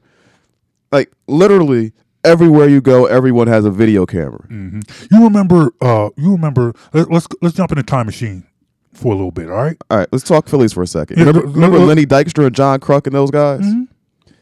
What do you think they'd have been like In this day and in age, this day and age with cell phone video everywhere? Lenny Dykstra would be no different than he is right now. You know, I, I think the the way you see Lenny Dykstra's life playing out, Lenny would Dykstra would be- have never made it to the majors. Nah, I think he was too talented not to make it to the majors. But I, I see what you're saying. The point, but real quick, you remember when Randy Johnson first signed with the Yankees? Yeah. You remember that walk to? Uh, wasn't it the walk to his press conference where he got into the the the dust up with the photographer? Mm-hmm. and that one was ruined his whole that whole chapter in his life. Think about that a thousand times more now. When you talk about, you know, image and brand and social media and the fact that everybody's watching. Now you look at Bryce Harper and where is he going? He's coming here. Mm-hmm. He's coming to Philly. And he just signed the richest contract like ever. Richest contract ever. But Most total money, longest longest guaranteed years. years and money. We're talking years and money. Not the highest annual average value, no, but but we're still talking in years and in, as in amount, years and total money, Yeah. both the biggest. biggest. Think of the pressure that he has to produce from day one. Now, I made a comment on Twitter, and it's funny. This one guy, this one guy tried to call me out, and I swear it's a burner account. I swear it's a burner account, and he got offended when I asked him, "Was he a burner? Was this a burner account?" Because he had like 17 numbers in his screen name and one follower, but he wanted to. 17 numbers in his screen name, one follower, but he wanted to call me out because I said, you know what? Bryce Harper is going to come here, and as soon as he signs the dotted line, there are going to be people in Philadelphia that think he's overpaid. Mm-hmm. Now, you, lifelong Philadelphia fan, just like me, lifelong Philadelphia fan, you tell me, is that was that true or false? Was that was that a true uh, was that a true statement? Now, not everybody. I'm not talking for the entire fan base, but you know good and well, it's, there are Well- people who heard 13 well, years, 330 million, and said that guy's overpaid. All right, well let's let's look at the statement you made. One, you're asking if it's a true statement. One, you said Bryce Harper's going to come to Philly. He did. True statement. Yep. Second part, 13 years. There are going to people say it's too long. I've already heard it. Yep. 330 million. 25 million a year average. I haven't heard as much complaints about the average number, but I have heard big com- complaints about the 330 330 total, yeah. which is more focused on the fact that you're paying them that much for that long. Mhm. I look at it this way. When Ryan Howard got paid, how'd you as a Phillies fan, when they As a- paid when they paid As a Phillies fan, I'm, when they paid Ryan Howard his contract, how'd you feel about it? I thought it was just, I th- that's what you're supposed to do. Ryan Howard at that point in time was a World Series champion, an Mhm. MVP, and rookie, and rookie of the year. All right. Now when I, when I saw Ryan Howard get his big contract with the Phillies, Yes. I thought he was overpaid. Okay. That's a guy I thought was overpaid Mhm. because they gave him at the time what was Albert Pujols money, Mhm. what was A Rod money. Okay. that twenty five million dollar a year deal. Mhm. His was shorter term. Yeah. That was the only difference. But the average annual salary was in the same ball, ballpark at those with those guys. Okay. at around twenty five million. Okay, so let me let me ask you. Okay, go That was finish back point, but I have something I to ask you. 2010 ish, somewhere around there. Okay. Maybe 2009. So 10 years ago. Mm-hmm. Bryce Harper, one of the best players in the game today, is getting the same average annual salary essentially that Ryan Harper got, Ryan Ryan Howard got 10 years ago. Okay. That can't be overpaid. That can't be overpaid, but honestly, but look what you just said before that. There are people who look at this contract, they see 13, 330. Uh-huh. Breaking it down to what you get per year, that's that's going beyond the surface. Yeah. How many people do you know actually do that? Uh, takes like 10 seconds with a calculator. I understand how much. see, 330 again, divided by I- 13. I, I understand that. Question wasn't how Oh, do you do it. You're right. The question was how many people. hmm Being generous, 25%. That's that's very generous. It's very generous. That's very very like right. there are people. All right, being realistic, 7%. exactly. The other 18 and that 25% is waiting for the 7% to give them the number. Mhm. They want the number, they're just not going to do it themselves. But that's just it. N- Let me throw out a couple names. All right, you said you thought Ryan Howard was overpaid. Yes. Andre Iguodala when he got when he got broke off by the Sixers was he overpaid? No. Okay. Andre Iguodala was a very good There are basketball some player. people thought he was overpaid. He just wasn't Elton- he just was not a primary scorer. Understood. But there you admit that there were people who thought when he got that money he was overpaid. Mm-hmm. Elton Brand. Yes. Yes, overpaid? Yes. So Ryan Howard overpaid, Elton Brand overpaid, Andre Iguodala no. Ryan Howard got A Rod Pujols numbers. A Rod and Pujols hit for average. Okay. Ryan Howard would strike out anything low and away, break breaking low and away. Understood. Like anything breaking low and Understood. away was a strikeout. I did not say whether the argument was legitimate or not, but I said there were people as- who see I'm just mo- providing context Yeah. to why. No, I understand. What I'm saying is, I understand that there's context. Not Mhm. denying that there's context. Yes, there is context. However, But at bottom line, I- bottom line is Ryan but- Howard overpaid. Andre Iguodala not overpaid. Elton Elton Brand. Well, in Philly as a player Yes. overpaid. That was post Achilles. Mm-hmm. Tail end of his career, he was already not the most athletic guy to begin with. Post Achilles, he had maybe a honestly a twenty inch vertical. In this city, there will be people who will make a case that a player is overpaid no matter what the context. So Correct. there are players that are there are player there's argument that can be made. for, People see the numbers and, and just- against. Yes. and that's all. That's all they see is that And- one number. And, And the point that I tried to make was, you know what? No matter what Bryce Harper signs for, unless he somehow bumped his head and said, you know what, I'll come play for the league minimum. Mhm. And you know, not only would his agent stop him, but you don't hire Scott Boras to play for the league minimum. Exactly. I I know I know that what I just said was make believe for make believe. Oh, I know. But what I'm saying is that's what it unless somehow that happened, which Mm-hmm. we know there's a less than zero chance of that happening. Le- less than 0 Mhm. You knew that Bryce Harper was going to get broke off. Mm-hmm. You knew that, and you knew that if he got broke off in this city, there's going to be somebody complaining about it from the moment, not even the moment the ink dries, from the moment the the pen hits the paper. For actually, let's see. When from the time the reports first came out that the Phillies were finalizing the deal, the ink wasn't dry yet, and you're hearing people complain. Yeah. So it's before the ink dried, before there's ink on the contract, people Uh, are complaining. my father, my father was not home. I live with my father. Okay. He lives in he lives in the house with me. Well, I live in his house. All right. but we live in the same house together. He was not home when the news came down. I heard him come home. First thing I did, I, I walked up to him and I hugged him. And he's like, What the heck is wrong with you? Why are you hugging me like this? And I said, We got him. Son, I just asked, what the heck is wrong with you? We got who? we got Bryce Harper. Like, what? He's like, we got him? Yeah. 13 years. And that's when he first, he, he took a, he had to take a step back. 13 years, 330 mil. Mm-hmm. No opt outs, full no trade. And he was just like, wow. But I told, I- I said to him, I said, you know what? Let's keep it real. You know what? Know what? Know what? Thirteen years, no opt out, full no no trade means. It means the chances that this city still loves Bryce Harper at the end of this deal are slim and none. now here's the deal. Now, because I'm not, because I don't want anyone to hear this and hear me talking and thinking I'm being Debbie Downer, negative Nancy, or whatever. I'm saying that is the reality. But I will cross that bridge when I, I mean, get there. I mean, let's th- let's all right. Let's talk about that realistically. Because Okay. people will hear that s- statement on the service. Ah, he's hating, or he's talking about Philly. Fa-. Mm-hmm. Neither is the case. Nope. That baseball, a ten-year contract. When the Angels signed Albert Pujols, they loved the signing. Oh yeah, It's Albert Pujols. They can't get rid of that contract fast enough, and they can't. They That contract can- was ten years. Mm-hmm. By year four or five, they were sick of that contract. like by year two, they were like, maybe we overspent. Mm-hmm. Maybe this isn't going to work out. By year five, th- it's like, what it's are an we? albatross? Exactly. It's a complete albatross. Think about how how quickly did it take Texas to get ri- to to be tired of that A Rod contract?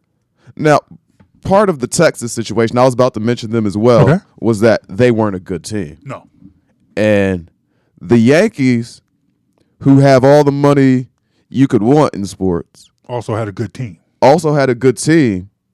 And there were still questions about whether A Rod was performing up to Mhm. up to par prior to that postseason run where he actually had that Mm-hmm. Oh nine. 09 Yeah. where they finally said, okay, he actually can play in the playoffs.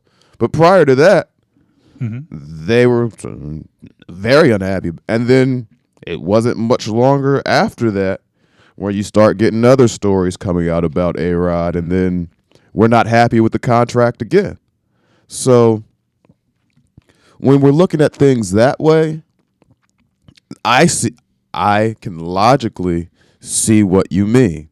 13 years, one player, one team, it's not going to be all roses. No. And if and I would say this, the only way Philly fans still love the signing, still love Bryce Harper at the end of the deal Mhm. as much as they do at the beginning of the deal Okay. is if he de- delivers multiple World Series rings. Agreed. I'd say Agree. One at least enough. two. One's not enough. One's at not least enough. two.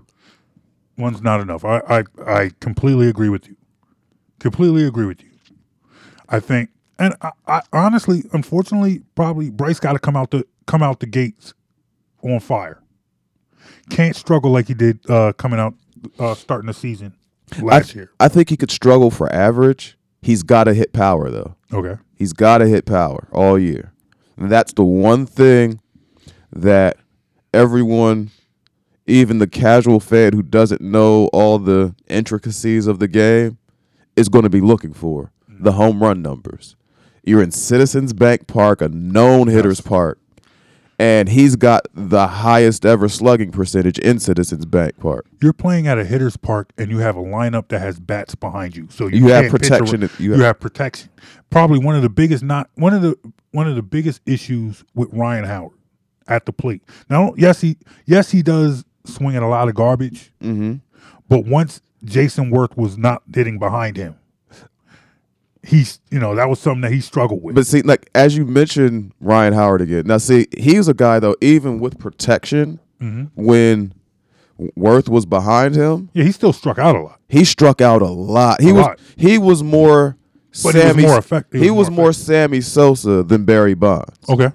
If if if you remember what I Mm-hmm. Yep. Barry Bonds would go to the plate and you're going to walk him on purpose because if you throw anything in the zone, He's going, yeah, he's going to destroy. Sammy Sosa was just swinging away, chasing everything, and if he made contact, it was going 500 feet. Yeah. But maybe he makes contact, maybe he doesn't. Mm-hmm. Now, Ryan Howard wasn't all the way to the Sammy Sosa extreme, Okay. but specifically breaking ball low and away, Yep. strikeout. If I if I knew how to throw a breaking ball low and away, That's all you. Thought. that's all I throw to him because he's literally going to chase it every, Every time. time. He ripped his Achilles chasing one of them. Mhm. Like he would chase that pitch to his own detriment, and that was when he had protection in the order or not. So when I first saw that Ryan Howard contract, my initial reaction: he's not as good as Pujols. He's not as good as A Rod. Mm-hmm. Don't pay him like them. If you wanted to pay him, they're getting twenty five. You pay him twenty. That's solid. Okay. He was a great player, Mm-hmm. but he wasn't that. You know what I mean? Mm-hmm. So that that was where I say overpaid. Whereas this major league only player I'd really think is significantly more valuable, and I, I don't even know how significant it is, but that I would say would be more valuable than a Bryce Harper would be a Mike Trout. Okay.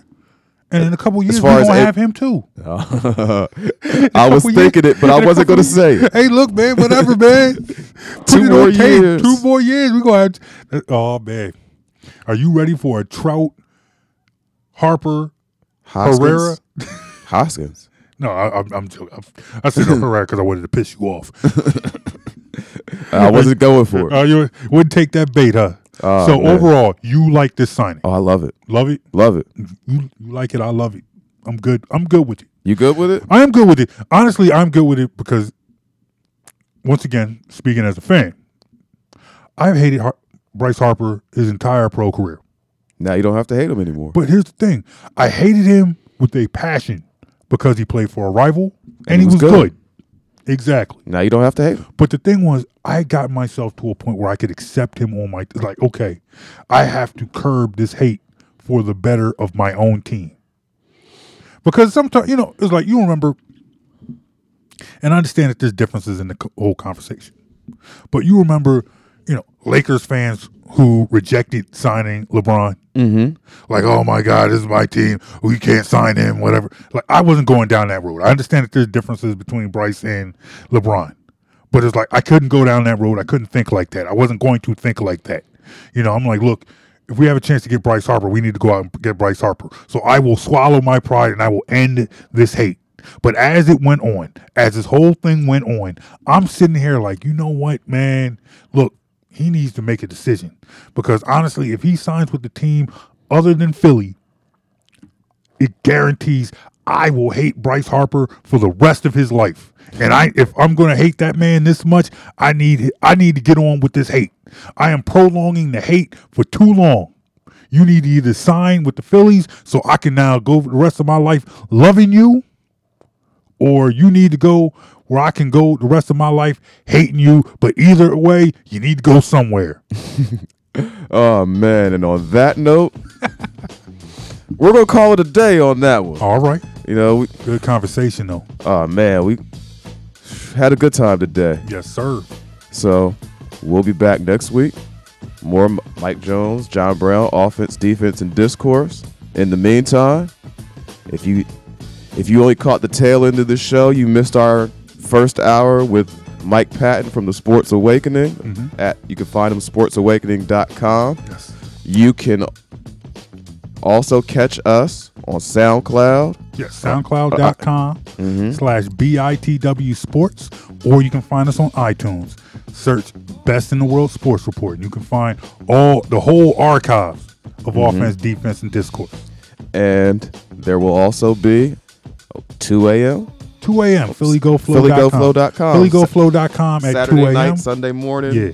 That overnight, you're feeling a little Can't anxious, sleep? can't Yeah, sleep, little can't amp, sleep? Chill with us. little insomnia. Exactly. We'll be there. We'll be there. Exactly. Exactly. All right, man. Let's get on out of here, though. Gotta go, gotta go. All right, man. Peace. You feeling this podcast? To hear this and more, go to soundcloud.com slash BITW Sports or on iTunes or Apple Podcasts and search Best in the World Sports. The proceeding was a production of the Lance J Radio Network and Best in the World Sports, a division of Definitive Visions Multimedia. The opinions and views expressed are strictly those of the host and do not represent the views of Lance J Radio Network or NBC Sports Radio.